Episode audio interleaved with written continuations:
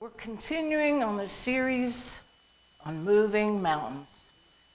Depression can be a mountain that needs to be conquered in order to live a healthy, fulfilling, and abundant life.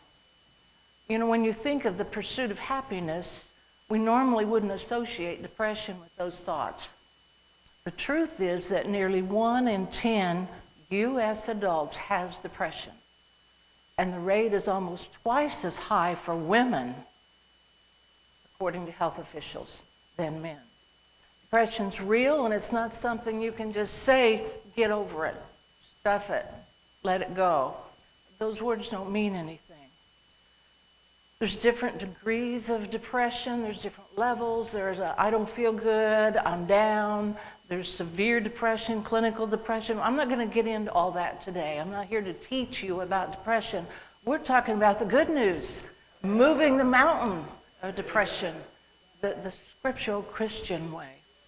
One definition given is a condition in which a person's spirit has lost the capacity to supply energy for life or to function. We no longer have energy, strength, hope, and other qualities of life that normally are sustained by our spirit. It's like a fire station with no fuel, trigger, but nothing happens. The pastor has always started out with his series scripture, Matthew 17, 14 to 22. Um, Beth, were you going to? Yeah. I'm not going to read down through that. You, the, if you've attended here every Sunday, that's the same scripture. But uh, when you look at Matthew 17, 20 to 22, Two key words in all of that that stands out is unbelief and faith. There are a lot of people that don't believe, and they don't have the faith. In the Message Bible, Matthew 17, 20 to 22 says, Because you're not yet taking God seriously. The simple truth is that if you had a mere kernel of faith, a poppy seed, so you would take this mountain, move. You would say to it, and it would move. And there's nothing you wouldn't be able to tackle. The moving mountains definition that the pastor gave was it represents obstacles, problems, barriers in front of you, things that are there that seem impossible to move. Yet God is a mountain mover, and by faith, so are you. Faith unbelief. Key words. Many Christians operate on effective flesh power, our carnal, our will, our control, what I want to do. And because they have been able to keep their arms and legs flailing to stay above water, they've never experienced total defeat. But when the currents carry you far from the shore and the skills you've trusted fail, you'll be vulnerable to depression. You know, our loving Father wants to show us how to stop placing our faith in the wrong thing ourself, others, things, possessions, our jobs. Christ alone must be your primary source if you're to be liberated from depression. It can begin with, with physical issues blood sugar levels, diabetes, hormone imbalance, thyroid issues chemical imbalance, and a lot of people have to be on medication. You can experience victory over depression through proper spiritual counsel. As humans, we want to control. I took a survey how many in here were control freaks. Most of you probably raise your hands. We get a lot of that in surgery. When I worked as a nurse at the hospital, every, losing control is a big fear of people. Um, they can feel hostile, frustrated, or not getting a need met. The unmet need is his God given need to be loved. We all have that need in us. Or his fleshly need to be in control. The first is good, the last is sin. Love, control. A lot of that can cause stuffed anger. Uh, some therapists feel like depression is anger turned inward. You know, stop and think about it. When I'm counseling, one of the first things I, I ask people as we meet is, you know, what are you angry about? Oh, I'm not angry. Well, after a few sessions, they finally realize wow, I didn't realize how mad that made me. You know, we stuff anger, we stuff hurts and wounds. We turn it inside and we're fearful because of our failure or this didn't happen or that didn't happen. And that causes a lot of anger, which brings us down. We can have self condemning thoughts. I hate myself. I always mess up. It's my fault. Low self esteem, insecurities. I understand why they don't love me. I'm unlovable anyway. They've discovered what I've always known pity party thoughts. It's my fault. If she would try as hard as I do, I always try, and they get the best jobs. Blaming, negative thinking. That's dangerous. And you have to reject these thoughts. God commands you to fix your mind on things that are true, right, and pure. Philippians 4 8 and 9. I'm going to go through a lot of scriptures today. Um, and you know, that's the Word of God just in itself. If I stood up here and just read the scriptures to you, we ought to go home filled. Your emotions react to what you set your mind on, what you want. That makes you feel things good, bad, and different. But you're seeking to satisfy your love need through conditional love from people seeking to earn human love. When this love wanes or disappears, it can begin depression, pleasing other people. We could be here again hours discussing depression, the different kinds, but we're going to go to the good news. We need to move the mountain. So, dealing with depression, we have to realize we're not alone. You are not alone in this. David experienced it. Psalm 13, 1 and 2. How long, O Lord, will you forget me forever? How long will you hide your face from me? How long shall I take counsel in my soul, having sorrow in my heart daily? How long will my enemy be exalted over me? Jeremiah. You know, when, when I was growing up, I, I didn't grow up in church. And when people would talk about the Bible, I honestly thought everybody in that Bible were good people. They had their act together and they knew what they wanted and they got what they wanted and they were blessed. And it really blew my mind when I got in my 20s and found out Noah got drunk. It really did. So we have to realize that these people in the Bible had problems too. They had issues just like we do today. Jeremiah wrote several poems lamenting his difficulties. You have moved my soul far from peace. I have forgotten prosperity. Elijah was discouraged, weary, and afraid. 1 Kings 19:4.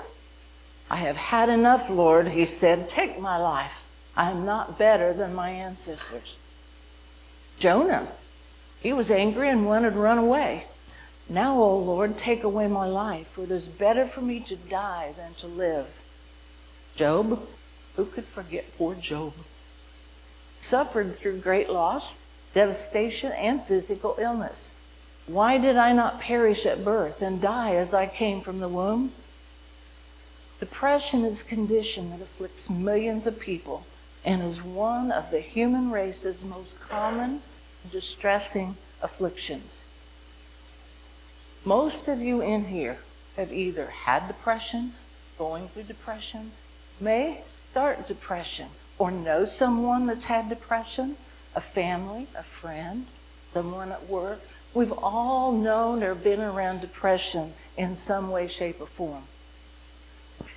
Proverbs 12:25 mentions depression directly. Anxiety in the heart of man causes depression, but a good word made it glad. Scripture describes the struggles of people in the Bible who suffered with depression, even though they were faithful servants of God, like we try to be. These men did not suffer primarily because they were sinners. They suffered because they were human and were susceptible to severe pressures. So if you are a person you know is feeling depressed, you have to first understand that you're not abnormal You're not in sin, necessarily, or even an outcast.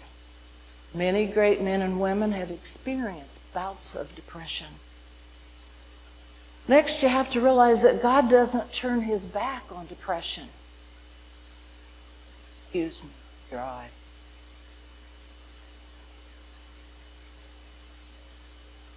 God cares about your situation. Matthew 5 4 Blessed are those who mourn, for they shall be comforted. The Lord hears your cries. Psalm 34 17. The righteous cry out, and the Lord hears and delivers them out of all their troubles. There are a lot of misconceptions about depression. The question was asked can a true Christian get depressed? Well, look at the people in the Bible.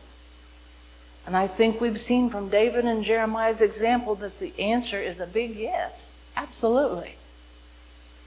According to Dr. David Roane, chairman of psychiatry at Lenox Hill Hospital in New York City, depression affects all aspects of life, affecting people emotionally and physically.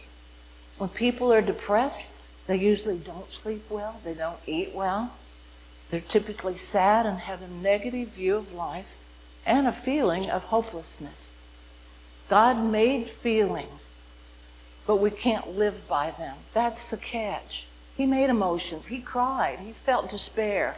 He felt weak at times, but he was strong in his Father. A lot of us have problems when we make decisions on our feelings. We can't live on our feelings. Oh, I'm not going to church today. I don't feel really good. I'm glad the Lord doesn't say, mm, I don't really feel like listening to you today. You know, thank the Lord for that. Feelings can be good or bad. You acknowledge them and you choose to give them to the Lord. Let's look at some facts and myths about depression. One myth is hard work beats depression. Wrong.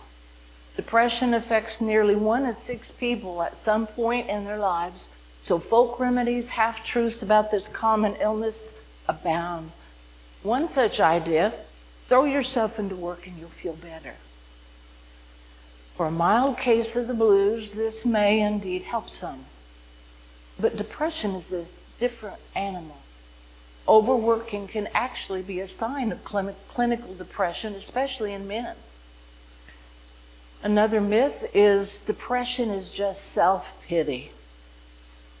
Our culture admires willpower, be strong, be the man, and mental toughness. You can do it. Those are good positive thoughts, but it should be through the Lord, not our own willpower. And they're quick to label anyone who falls back as a whiner. They just listen to them, they just whine all the time. But people who have clinical depression are not lazy or simply feeling sorry for themselves, nor can they will depression to go away. It can be a medical illness, a health problem related to changes in the brain. And like other illnesses, it usually improves with appropriate treatment. Third myth depressed people cry a lot. Not always. Some people don't cry or even act terribly sad, and then you find out they've committed suicide. You don't know how depressed they've been. People hide things well. They don't want you to know. And when they're depressed, instead they're emotionally blank and they may feel worthless or useless. Even without dramatic symptoms, untreated depression prevents people from living life to its fullest. And it takes a toll on families, big time. I've had it in my family, and I'm sure some of you have too. Let's look at the facts. Fact one it can sneak up slowly. Depression can be gradual, and it makes it harder to identify than a sudden illness. A bad day turns into a rut. You start skipping work, school, church, or social occasions. Um, some can last for years as a chronic low level illness, a malaise or a tiredness, a fatigue that silently undermines your career and relationships. Or depression be- can become a severe disabling condition. Number two, positive thinking may help. The old advice to accentuate the positive, that old song, I love that song, has advanced into a practice that can ease depression. It's called cognitive behavioral therapy. I'm sure you've heard of it. People learn new ways of thinking and behaving. Distorted negative self talk and behavior is identified and is replaced with more accurate and balanced ways of thinking about yourself and the world. to be used alone with medication. Number three, your family history is not the destiny. If depression appears in your family tree, you're more likely to get it too because things can be coming down through generations, but chances are you won't. People with a family history can watch for early symptoms of depression and take positive action promptly. And it's not simply your destiny.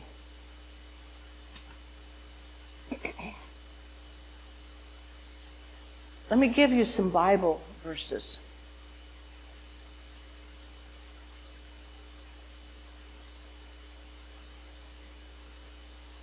Hold on.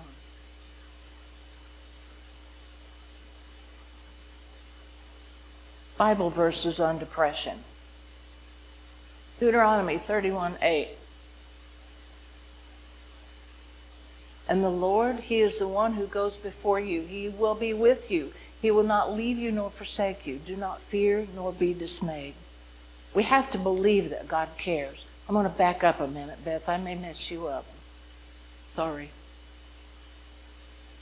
Isaiah 61 3 says, To console those who mourn in Zion, to give them beauty for ashes, the oil of joy for mourning, the garment of praise for the spirit of heaviness, that they may be called trees of righteousness, the planting of the Lord, that he may be glorified. 1 Peter 5 6 and 7. Therefore, humble yourselves before, under the mighty hand of God, that he may exalt you in due time, casting all your care upon him. Psalm 41:10. But you, O Lord, be merciful to me and raise me up that I may repay them. God will strengthen you and uphold you. You may feel like you can't hang on to God. You feel weak, helpless, and unable to do anything. And the last thing you feel is spiritual. But the good news is you don't have to hold on to God because He's holding on to you. He has you by His right hand. When you fall, he will uphold you with his righteous right hand. When you're weak, he'll strengthen you. Even if you don't have assurance of your salvation, he has a firm hold on you. And the reality is, you are weak. You're just feeling it more acutely now. He wants us to be weak in our carnal self so he can become strong. God loves to sustain the weak. God's grace is sufficient for you even in deep, dark times. Psalm 3 3. We're going to Psalm 41 through 3. Some of these I'm going to skip, Beth, for time. Uh, Psalm 3 3. But you, O Lord, are a shield for me, my glory, and the one who lifts up my head. The Lord is your shield. He's your shield when you're weak, you're helpless, you're hopeless. He's standing over you, He's guarding you, He's protecting you keeping watch over you. Even though you're broken by depression, He is your shield. Psalm 34, 17 through 19. The righteous cry out, and the Lord hears and delivers them out of all their troubles. The Lord is near to those who have a broken heart and saves such as have a contrite spirit. Many are the afflictions of the righteous, but the Lord delivers him out of them all. He's near to the brokenhearted.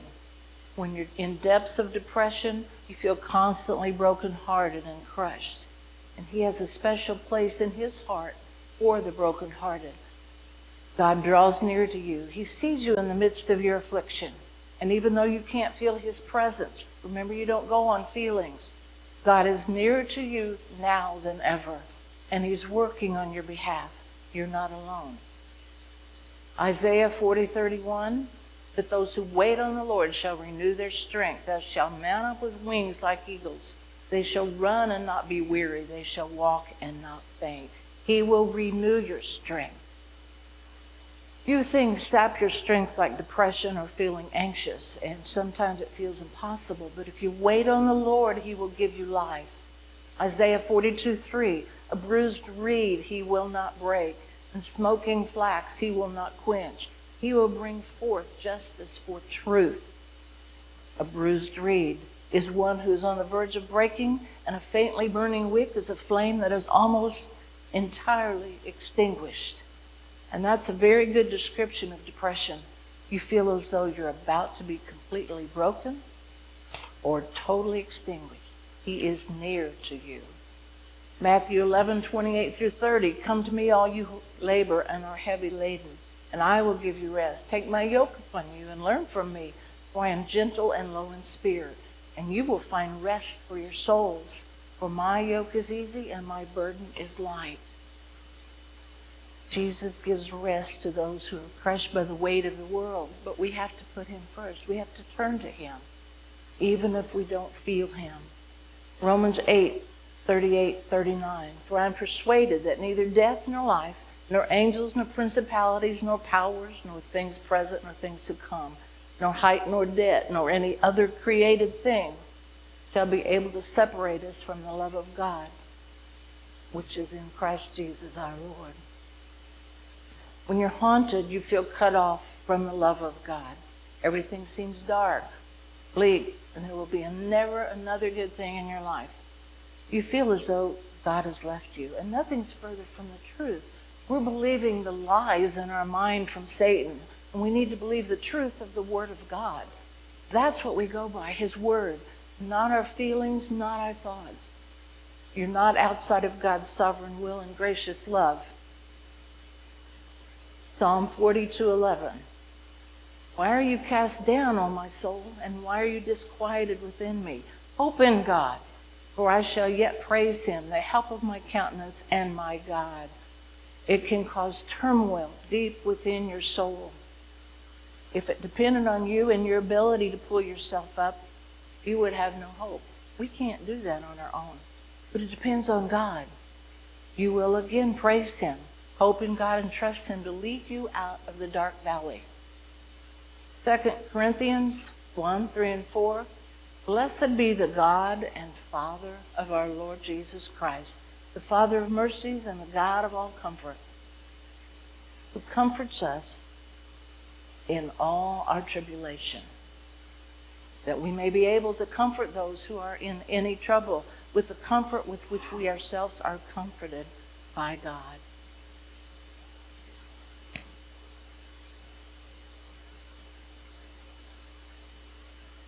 We need to renew our mind to think positively and not to think about or dwell on the worst possible outcomes and believe in what God's Word tells us. Hope from the Word of God provides a confident expectation of good things and to always be thankful. Romans 12:2 and do not be conformed to this world but be transformed by the renewing of your mind that you may prove what is that good and acceptable and perfect will of God. Philippians 4 8. Whatever things are true, noble, just, pure, lovely, good report, if there is any virtue and if there is anything praiseworthy, meditate on these things. We need to understand that this is a process. Can God do a miracle? Absolutely. We know that. But it's usually a process. In order to come out of depression, we have to identify what is that disappointed us or let us down or why we're angry. Then you have to challenge yourself with what God says about a greater and wider hope. Being delivered is a process, and it can go away overnight, but it doesn't normally. We have to seek out positive people. The tendency with depression is to withdraw, isolate yourself, be alone. And that brings little comfort. Rather, it helps to give fuel to the fire of depression. Then we can really have good pity parties. And it's our jobs as Christians to lift one another up. Is it not? Isn't that what the family of God is about? If you see someone that has having a hard time, hasn't been to church in a while, or just isn't as talkative, or any signs at all, encourage them Say something. We need to be helping each other, not just, well, they're just at it again. Just leave them alone. They'll be back. Sad. Galatians 6 2, bear one another's burdens and so fulfill the law of Christ. Ecclesiastics 4 9 through 12. Two are better than one because they have a good reward for their toil. For if they fall, one will lift up his fellow. But woe to him who is alone when he falls and has another to lift him up. If two lie together, they keep warm, but how can one keep warm alone? And though a man might prevail against one who is alone, two will withstand him. A threefold cord is not quickly broken.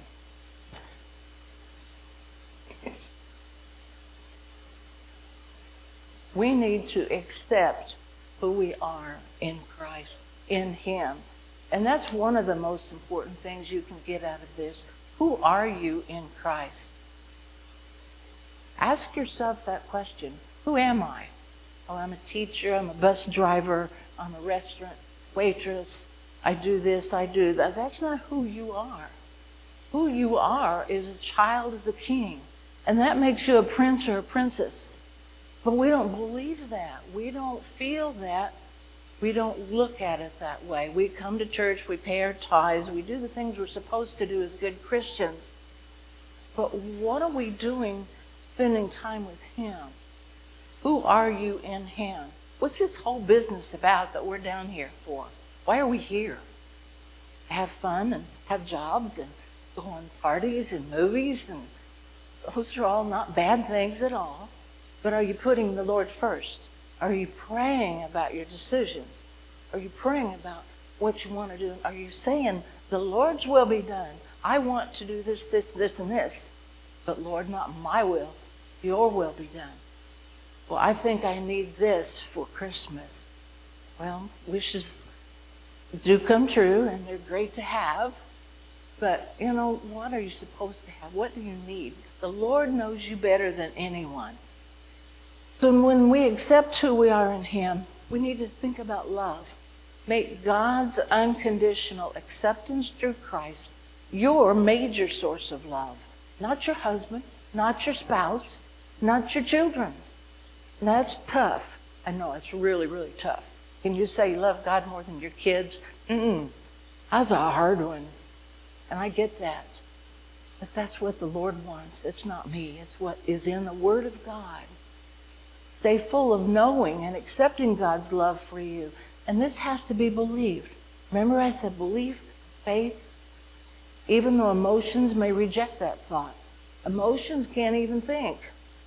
We can't live on our feelings. They can be good or bad, but we give them to the Lord. Control. Stop trying to run your portion of the universe. Stay out of his chair as director. Give up trying to control. Some therapists call this the Messiah complex, trying to take care of everybody and everything. Well, you can't do it, and you know what? You are usurping God's role when you try. You're not supposed to be doing it. You're supposed to be praying and leaving it all up to Him. That is hard too. It takes crucifying the old flesh. It, it takes work on your part. You have to do your part. Worth and value. Your value is determined by the fact that God spent his only son to purchase you as his beloved child. Could you do that? Mm. He did that for you and me. That's how much he loves us. You have to choose to do this with your will. You make a choice, but I don't feel like it. He didn't say feel like it.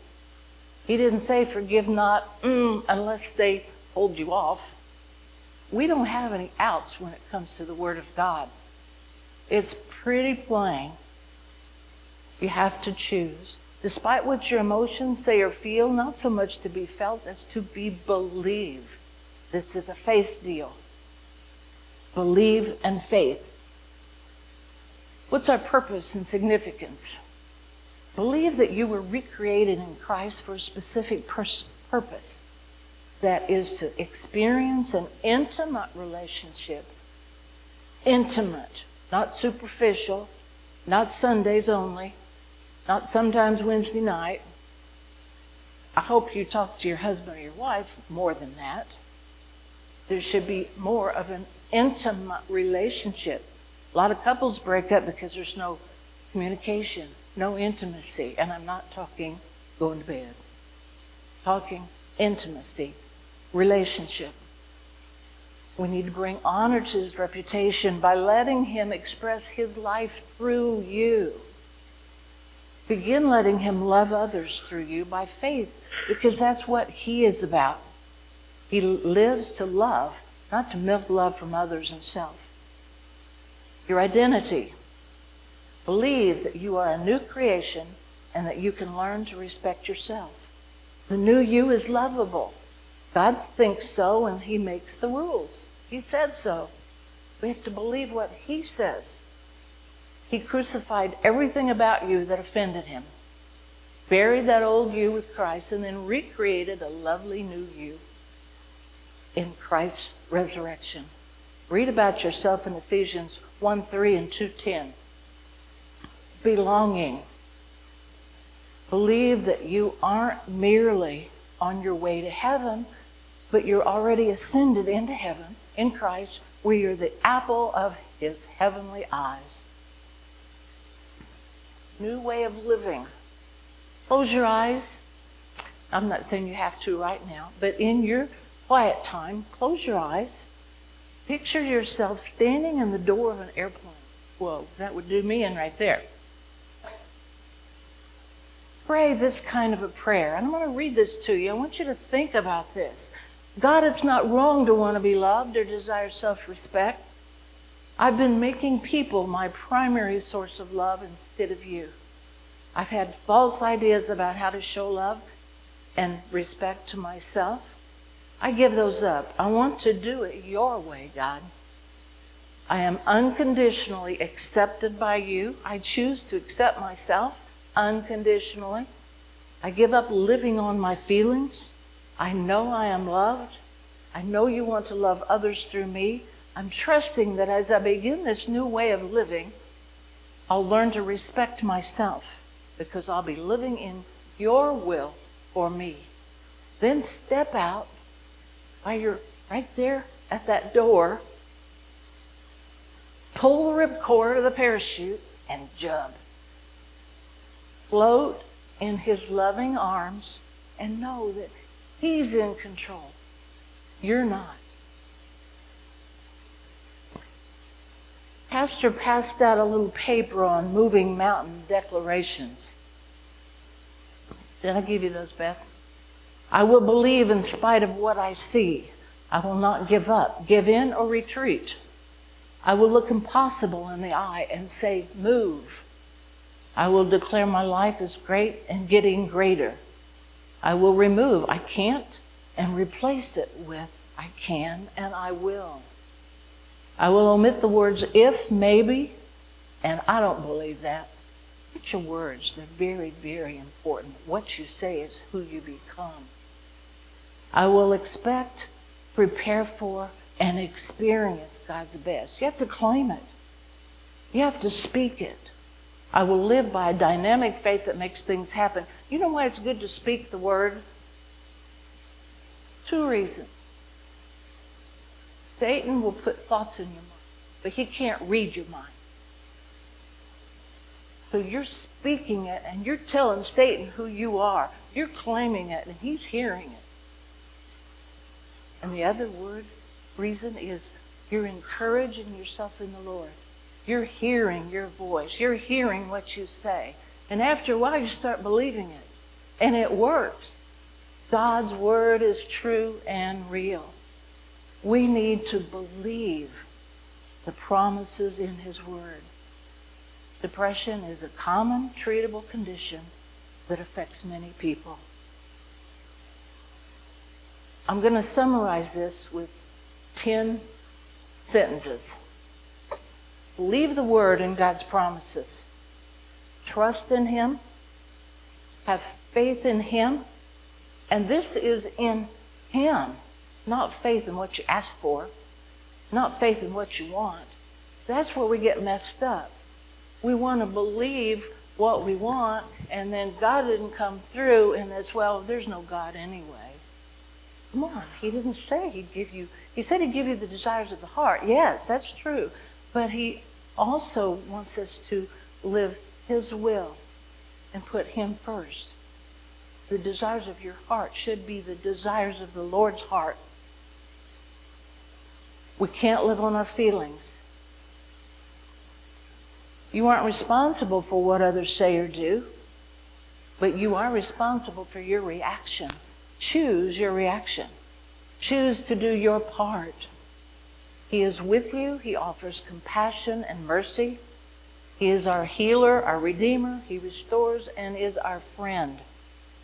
Know who you are in Christ, your identity in Him, and what He says about you.